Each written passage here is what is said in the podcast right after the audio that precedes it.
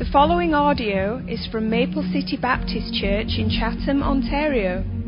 For more information about Maple City, please visit us online at maplecitybaptistchurch.com. Well, I'm glad you're here this morning. Is a great turnout. I know some more folks are coming in. Let me let me start the class this morning by um, maybe asking a question. Um, why are you here? It's probably a good question. Why, why are you here this morning? What, what, what do you have in mind for this next five to six weeks? Mr. Manning. Oh, here, I'm here to worship, but I'm here to learn too. Oh, okay, good, good. Yeah, because church is going to start a little bit, but we can worship as well. Uh, that's a good answer. Any other answers? Why are you here? Timbits? Coffee? Right? That's Eva? To learn. Okay, good. What do you hope? What do you hope to have after five or six weeks of being in a class on parenting? Perfect children? Good. I, I can't help you. It's the wrong guy. All right? The vindication. Yes. All right. Well, let me say this to you. The, the plan and purpose of this is that over the next five or six weeks, we can really look at parenting from a biblical perspective. And um, I, I'm so thrilled this morning that we have brand new parents, and then we have parents who have raised their children here. And I think sometimes we, we lose the fact that in the body of Christ, we have a wealth to draw upon. And so, what I want to do in this class is this. When we come together, there should always be a handout for you in the back. Grab that, find a seat, get some coffee. Um, but then, if you have a question at any time, or you want to add something at any time, you're more than welcome to do that. I want to encourage you to do that. Um, your question, I'm sure someone else may be thinking the same thing, so don't be afraid to ask it. And I think what we'll do is after the class, if you have a, an issue that is really problematic for you, write it down and hand it in, and we'll try to address it the following week, right? Um, I don't have all the answers. I have an answer for everything. It's usually I don't know, all right? But, but I think that we can work our way through this and, and really can be a helpful time. So let's look at our handout this morning. And before we do, let's have a word of prayer, and then we'll begin this morning. Let's pray. Father, we thank you for this day. We thank you for your goodness and your grace in our lives. We thank you for all that you're doing here in this place. I thank you for all those who showed an interest this morning in coming and learning from your word. And Lord, I pray now that our time would be profitable, that we'd be honest and open, transparent. And Lord, we'd see the real um, importance of what we're striving to do this morning. And so, Lord, I pray that you'd bless and honor your word uh, as we come together not only to study this morning, but to worship you. I pray that Christ would be exalted. In Jesus' name, amen. Um, there have been over 75,000 books on parenting written over the last 10 years. 75,000. And some of you have tried to read all of them. Okay? With all those books out there, though, there's a problem. We understand this that, that parenting has suffered over the last 10 years.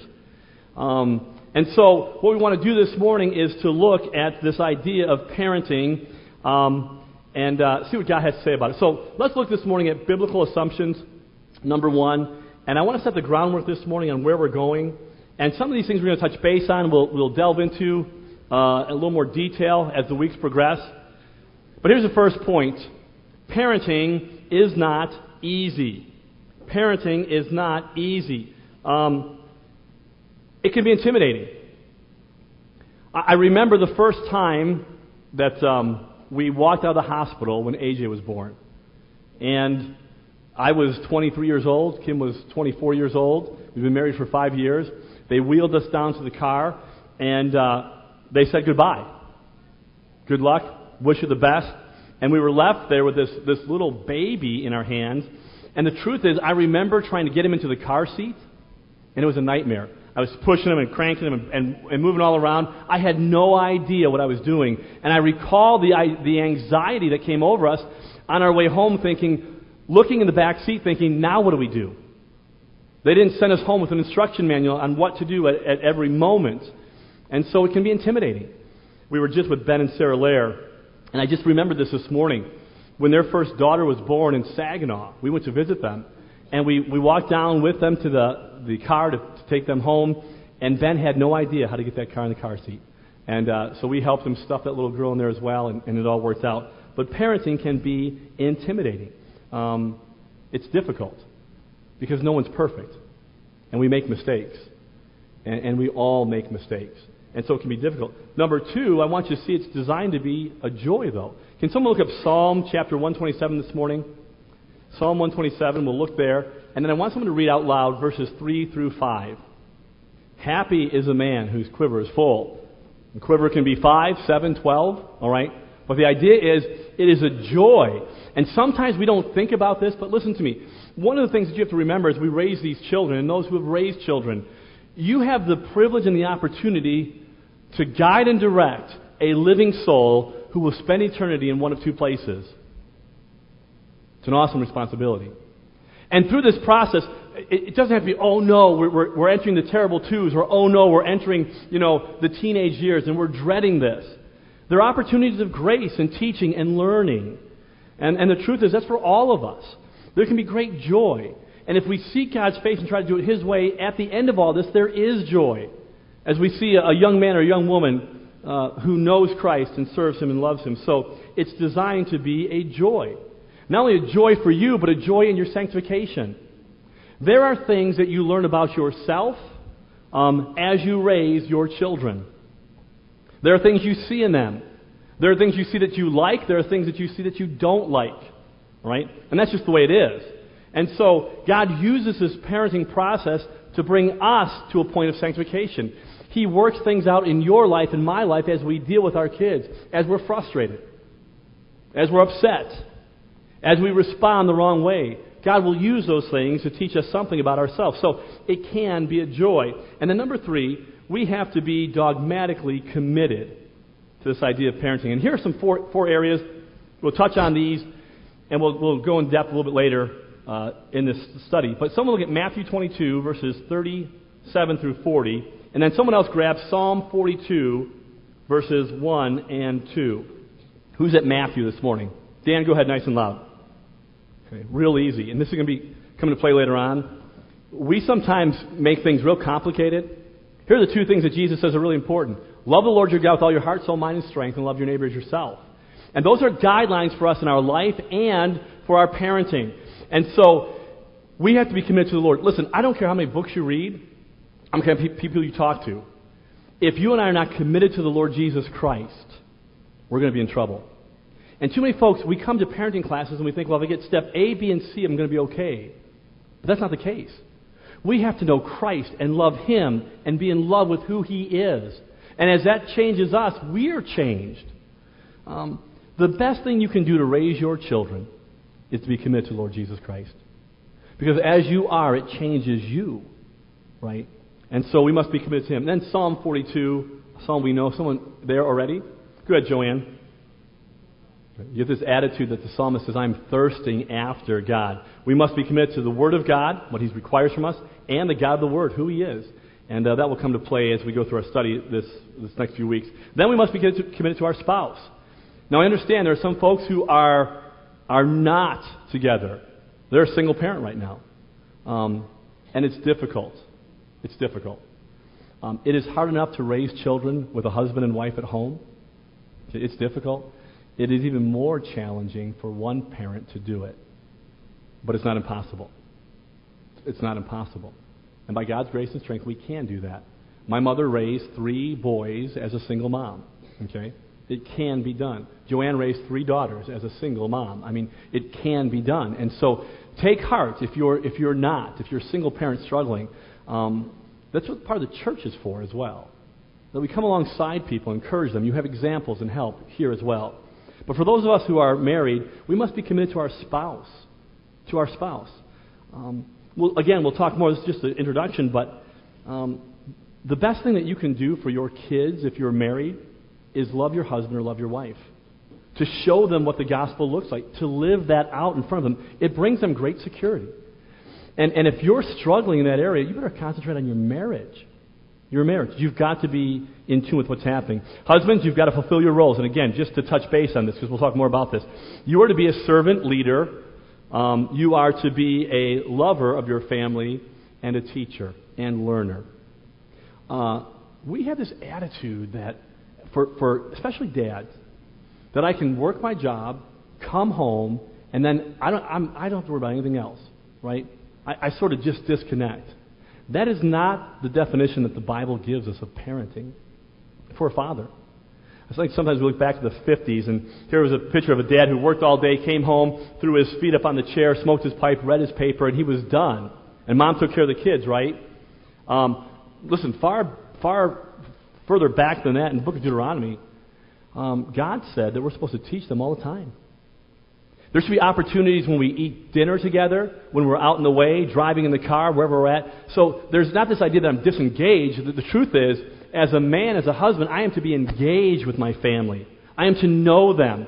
How can I lead a wife or lead my children if I don't even know who they are? And you cannot know them by working your 40, 50 hours and then just, I know you're tired, I know you're exhausted. But listen to me, you are to be engaged in their lives. That is your role. Ladies, you've got to honor your husband. You don't know my husband. Yeah, I know, but you married him. Okay? I, know. I know. But, but listen to me. If you want your children to obey you and to listen to you and follow you, some of you are tearing down your homes. You're not wise because you're not willing to follow and let your husband lead. And this is not, you know, ah, no, it's not. It's not chauvinistic. It's the truth. There has to be a time that you trust him and allow him to lead your home. Allow him to do that. And so we got to be committed to our families. We'll talk more about the marital relationship in a couple of weeks, but it's important. So commit to the Lord, commit to your spouse, commit to your family. Your family. We are stewards. And it is our job to pass the truth of the Word of God to our children. What, what are you passing on to your children? What do they know about the gospel? What do they know about Christianity? What, about, what, what do they know about your faith? It is our job to be committed to pass that on to them. They must see in your life and my life that it's the real deal. Be committed to your family. And then we must be committed to others. Committed to others. Um, I'm, I'm, talking about the church now.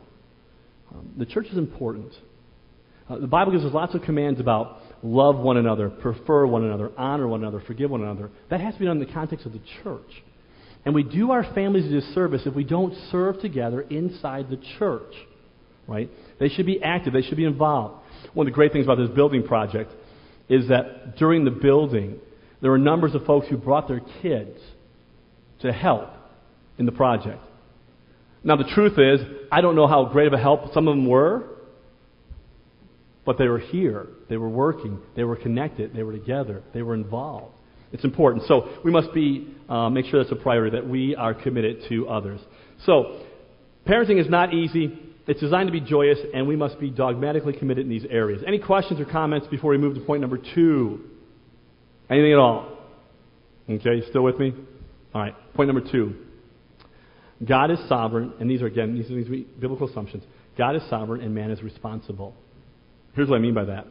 Um, as we raise our children, we need to understand that God is completely sovereign, and we are completely responsible.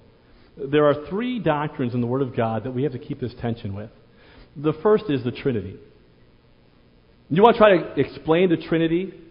That there's one God, yet revealed in three persons? Try to explain it sometime. We had a girl ask us that about a couple months ago. She said, What's, Tell me about the Trinity. And as I started to explain it, I realized I was making a fool of myself. I was probably saying some things that were heretical. It's probably modalism or something. It was weird. It's, it's a tension we hold that God is one, and yet he's, he's displayed himself in three persons, distinct persons. There's a tension there. We have to hold that. The second is the deity of Jesus Christ, that he is the God man, the hypostatic union. How do you, how do you get your head around that? We believe it by faith because it's revealed in the Word of God.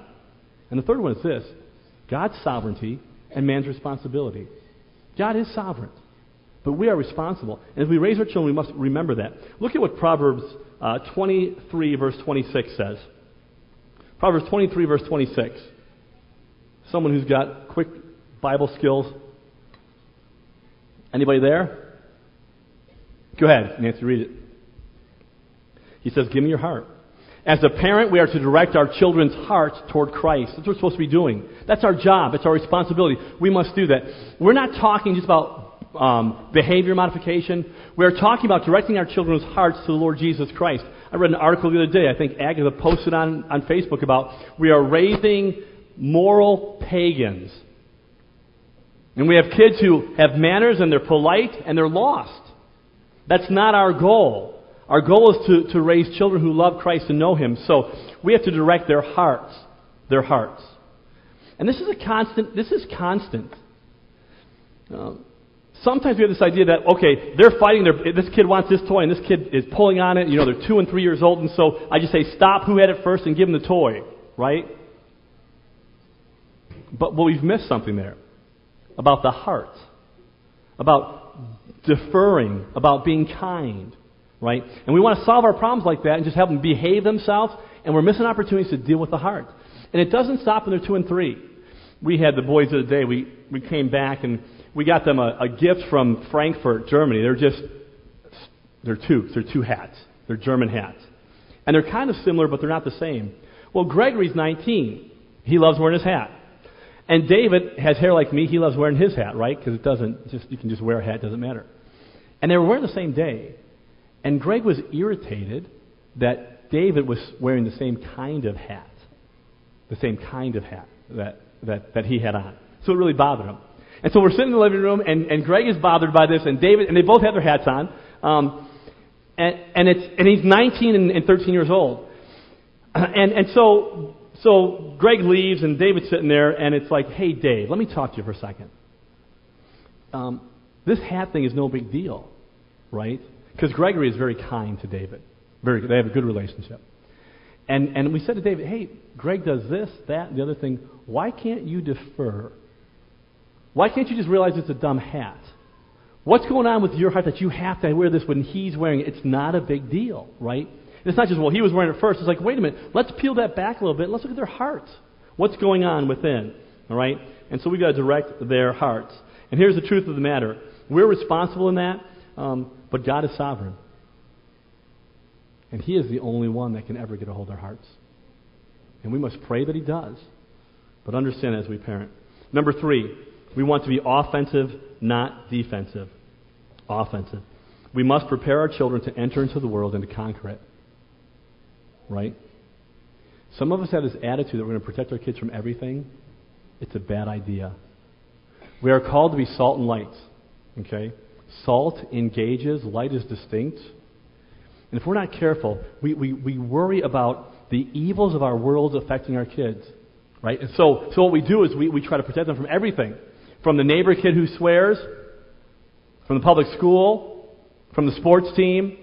Um, and, and, we, and we think we're doing a really good job by protecting them from all these things. We're not. We're not. We're not teaching them how to live in this real world. Okay? I understand we want to protect our kids, but the truth is, eventually they're going to be exposed to evil. And if they're not exposed in your household where you can control and manage it and help them along, then when they're out of your household, they won't know how to do that. We were, again, with the Lairs, and he was telling us a story about a missionary family. They were there for 20 years in Poland. And, and they were, and this is not a knock against homeschooling at all. You'll understand the story as I go through it. But they homeschooled their kids. They never learned the Polish language, the parents or the kids. And they sort of just protected them for 20 years in Poland. Okay? The kids went back to the States. 18, 19 years old. And you know what happened? Their lives were destroyed. They got into a world that they had no idea how to cope with it. That people were really mean in that world. That they used bad language in that world. That they were unkind in that world. That they didn't care about you in that world. They have broken homes and broken lives today because their parents thought they were doing the right thing, but they weren't preparing them for real life. I get it about protecting your kids. There's a sense that we do that. But you cannot keep them from everything. Listen, it's better that they face a bully and cry in grade three and you help them deal with it then when they're 20 years old and have never dealt with that. What do you do with a 25 year old who has no idea how to deal with a bully? Or to resolve conflict? Or to get along with people? Right? A quote that, that uh, someone else had I've been, I've been creeping on the Facebook. I think it was Jess's. I'm, I'm, I'm watching what everyone's doing. Um, it's, it's easier to build a strong child than to repair an adult. Right? And it's true. And some of us, we're making a mess because we're trying to keep them from everything. We're more worried about Halloween and Christmas and the kids swearing down the street than we are about giving them the tools they need to survive in this world. And that's your job. It's not the youth department's job. It's not the church's job. It's your job. And so let me caution you on that as we go through this. We're not trying to protect our kids from everything. We, we, our kids, and again, we have people homeschool. I'm not against that because the truth is, I think our homeschoolers are doing a great job where they homeschool their kids and they're actively involved in community and sports and other things, and that's a great thing. You need to do that. But if you get this isolationist kind of idea, you're going to hurt your family, you're going to hurt your children. You see it happen over and over again. All right? We sent our kids to public school, and we had these stories that, you know, the public school is going to destroy our children. And the people tell us the stories, thought, okay, yeah, that sounds like it's right because all their kids are destroyed. And then we found out it had nothing to do with the public school. It was about their family. Their families were a mess. It wasn't the school or the environment. It was what they were learning at home.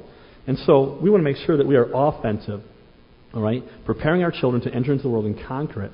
Not just defensive, protecting our children from the world, okay? You can't do that. Um, they have to know the beauty of Christ. When your kids and my kids understand who Jesus is and who he really is and fall in love with him, the world loses its attraction. Right? It can't compare to Christ. What happens is we've not done that in our, in our marriages, in our homes. There is no beauty of Christ there, so the world does look appetizing to them. And they just go after it. And so we can't do that. We must be good at, at teaching our children to be offensive, not to be an offense, but offensive where they're prepared to enter the world. Any questions or comments on that? That may, that may strike somebody as different. Right. I think she's kind of crazy too. I don't know if I put my nine-year-old on a subway, but but it's, but but it's, right. It's the same idea that, that they have to be exposed to those things. Yeah, I don't put my nine, especially they're in New York City. I don't think I'd do that. But anyways, right. But it's true though. They have to deal with these things, and if, and if, and and you are there in their lives to help them deal with these things, and not just oh, I'm to go to school and my kid never does anything wrong. That's what I'm talking about. That's dangerous as well. Your kids are just like you. They're sinners.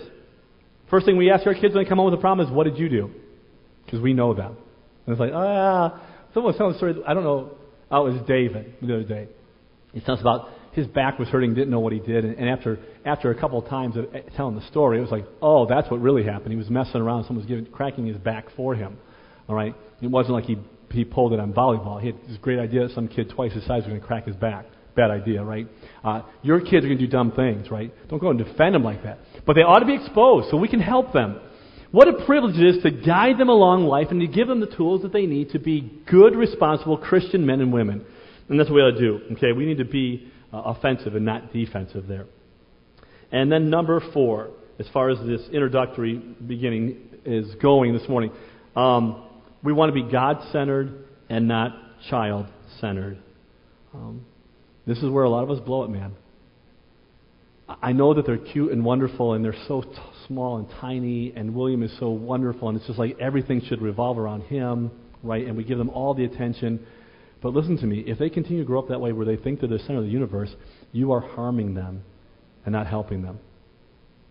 You're going to raise self centered men and women who all they ever think about is themselves. You know, you're raising someone's husband. You are raising someone's wife. You are raising the next generation of Christian believers. And someone say, well, I think they'll just grow out of this. You know, the truth is, they might grow out of the temper tantrum part of that, but their hearts are still going to be selfish. They'll just, it'll just be some other way that they come across like this. We know it must be God centered, not child centered. The world doesn't revolve around them. And you've heard this from us. And we, we do it. We've done it not too long ago. We used to have, I think it was Dave, stand up after he had this whole thing about himself and say, I am not the center of the universe. I am not the center of the universe. And we had him say it until we at least thought he believed it. Because he didn't. He thought the world revolved around him. And you're not helping your kids. Okay? Because the real world doesn't act like that. The truth is, they don't have any time for that. It's so funny to me. We, we were just in a class yesterday, no, Friday. Gregory works with the uh, special needs. He, he does a thing where he volunteers every Friday, goes into this class at McGregor. So we went in there to, to meet his, his, the teacher there and, and some of the kids. And what's amazing with these special needs kids, they're, they're handicapped. They have real issues. But the teacher doesn't let them get away with anything. Nothing. The one kid was there, and, and he, it was hat day, and she gave him a hat, and he wasn't wearing it, and she said, Where's the hat? And he said, uh, It's in my bag. He was going to steal it and take it home, right? And, and, and the idea might be, well, he doesn't know any better, just let him do what he. And she's like, no, you're not stealing my hat. Bring it back here. You're not wearing that anymore. And when they go out in public, when people want to help them cross the street, they tell them, stop. Because you're not always going to be here to help this kid cross the street. What we're doing is not unkind. We're trying to give these kids a chance to survive, right? And if a special needs teacher knows that, how come we don't know that? It's foolishness. They're onto something, all right? And so, I, I don't, know that's probably the last point. It just came up in my mind. So, we're not supposed to be child centered. We are to be God centered. And that, that looks like this. Sometimes we have to be willing to say no when it's in the child's best interest. They have parents for a reason.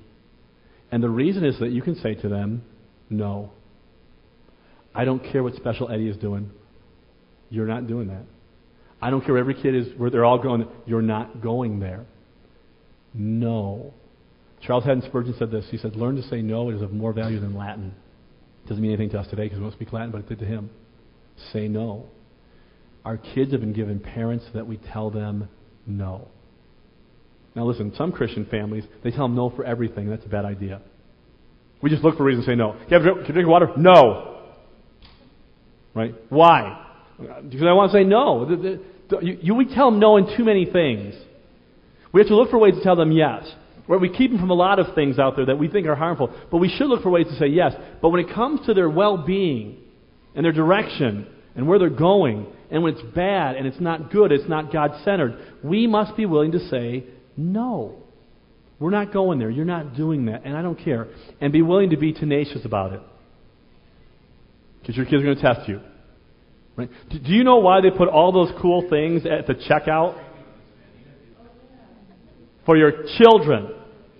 Because they know when, when push comes to shove and that kid says, I want it now, and they start crying and fussing, the easiest thing for you to do is to take the candy and give it to the child, even though you told them no before you got there. And when you got in line, you told them no.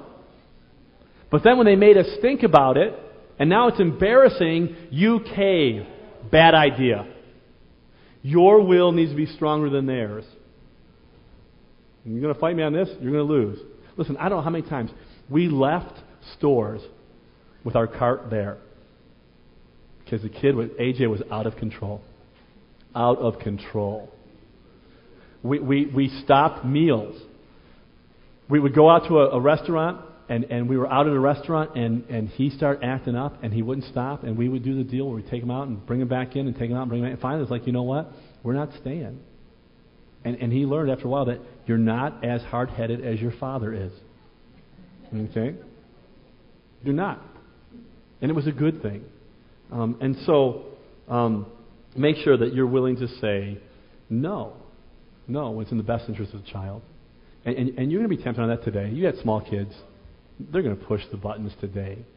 Don't be weary in that, right? It's a game. Game on, man. Game on. I'm going to win this, okay? Um, if, if that has to be your attitude, then let it be your attitude because you will be confronted with those things, okay? Um, letter B. Be united in marriage even when there is a disagreement. And we'll talk more about this. This is just one of those things about God centered, not child centered. Your kids are smart. They know how to play mom against dad. They know who to ask. And they know how to ask one and then ask the other and not tell the other. They just ask the other one. And they said no. Right? And if there's a disagreement, you've got to say, okay, wait a minute. We're gonna, we're, we have a, a united front here. It's not mom and dad against each other. It's mom and dad for the same purpose and the same cause. We're a team, man. And you've got to be a team. You've got to be a team. Um, make your marriage more important than your children. Okay. I know they're great, man. But can I tell you something? They're going to leave you. Don't, no matter how, how hard you write, Mrs. Peters, they're going to leave you. Right? They leave. And your marriage should be, you know, longer than your time with your kids. Make your marriage important because um, they're going to leave you. Okay? It's important. It's a good foundation. And then finally, this morning, be willing to be different. We're called as believers to be different. And we're talking about a little bit this morning, but this world tries to press us into their mold and do everything the world does. You've got to be different, man. You've got to know why you're being different. I'm different because I'm a believer in Christ.